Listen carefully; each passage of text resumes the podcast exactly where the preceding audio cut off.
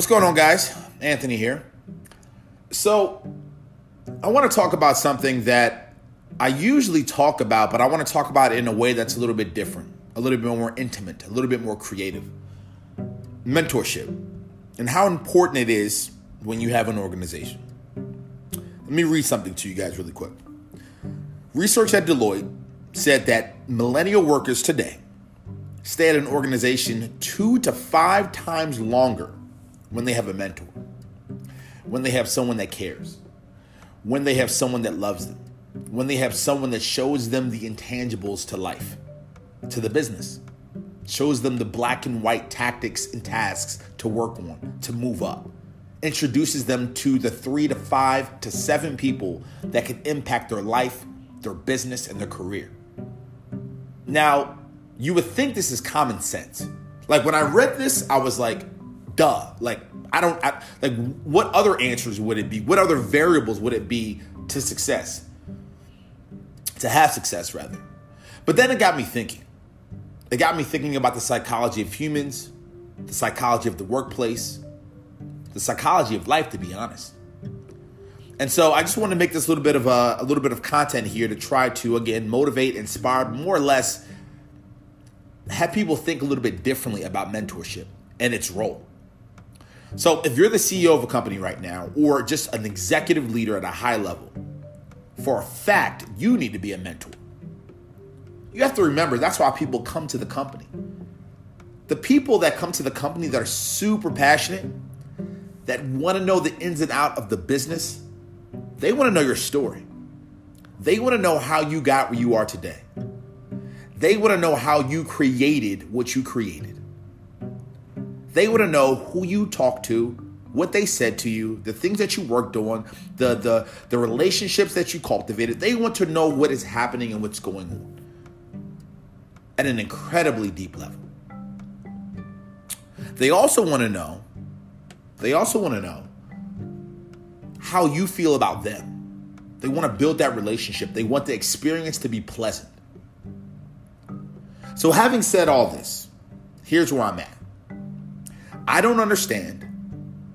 I really don't. I don't understand why 67 year old Bob, or 55 year old Sarah, or 38 year old Lisa, why you guys forget how you got where you got.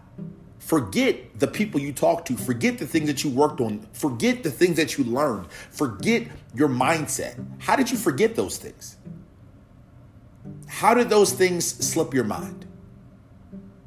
Why are you treating your staff in a manner that doesn't correlate to legitimate mentorship, legitimate, organic, deep relationships?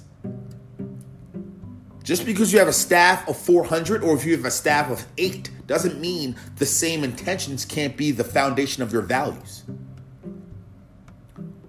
You know, I really I, I, didn't live in that era, obviously. I'm 28, but I really internally enjoy hearing stories and seeing organizations, even today, that are made up, made up of 20 and 30 people, but they look like a family. And I know it's easy when you're when you're that small of an organization, but I'm just looking at the behaviors that are being transacted. So that's all I'm asking people to think about. I wanted to share that research at Deloitte because I think it's so fascinating. And again, research and, and, and, and, information from an objective level is what it is. But it's about the psychology element behind these these re- this research, behind the, the the tactics here, behind the content. You have to look into the psychology of that. And so if we were to look into the psychology of this, we got to ask ourselves a few different things. At an emotional level, at a personal level, at a business level? Why aren't we caring about the 8 to 12 people that I see potential in? Why aren't I taking them under my wing a little bit more? Why why am I not sharing the inner workings and details of this brand? And I'm not even going to give you guys suggestions of why that is. I don't think that's authentic. I don't know the answer. I know for me, that it's super important. I'm on a very interesting strategic path right now from a, from a professional career. I'm trying to pull something off that is going to be difficult, that's going to take a lot of strategy, a lot of mentorship, a lot of connections. And I think as a leader, it's my job to share my blueprints with those that are either younger than me, older than me, or people that just want to soak up my knowledge. I think it's my responsibility as a leader to do that. So just wanted to make this bit of content because I want you guys to remember how important mentorship is. Remember how important it is to care and to love for people that you see passion, that you see passion coming out or or that you see talent in or that you think can do some damage in this industry. I want you guys to remember how important it is to to share the goods, right? Explain how you're doing things. Connect. And from a business standpoint, if you guys are objective, just look at the research.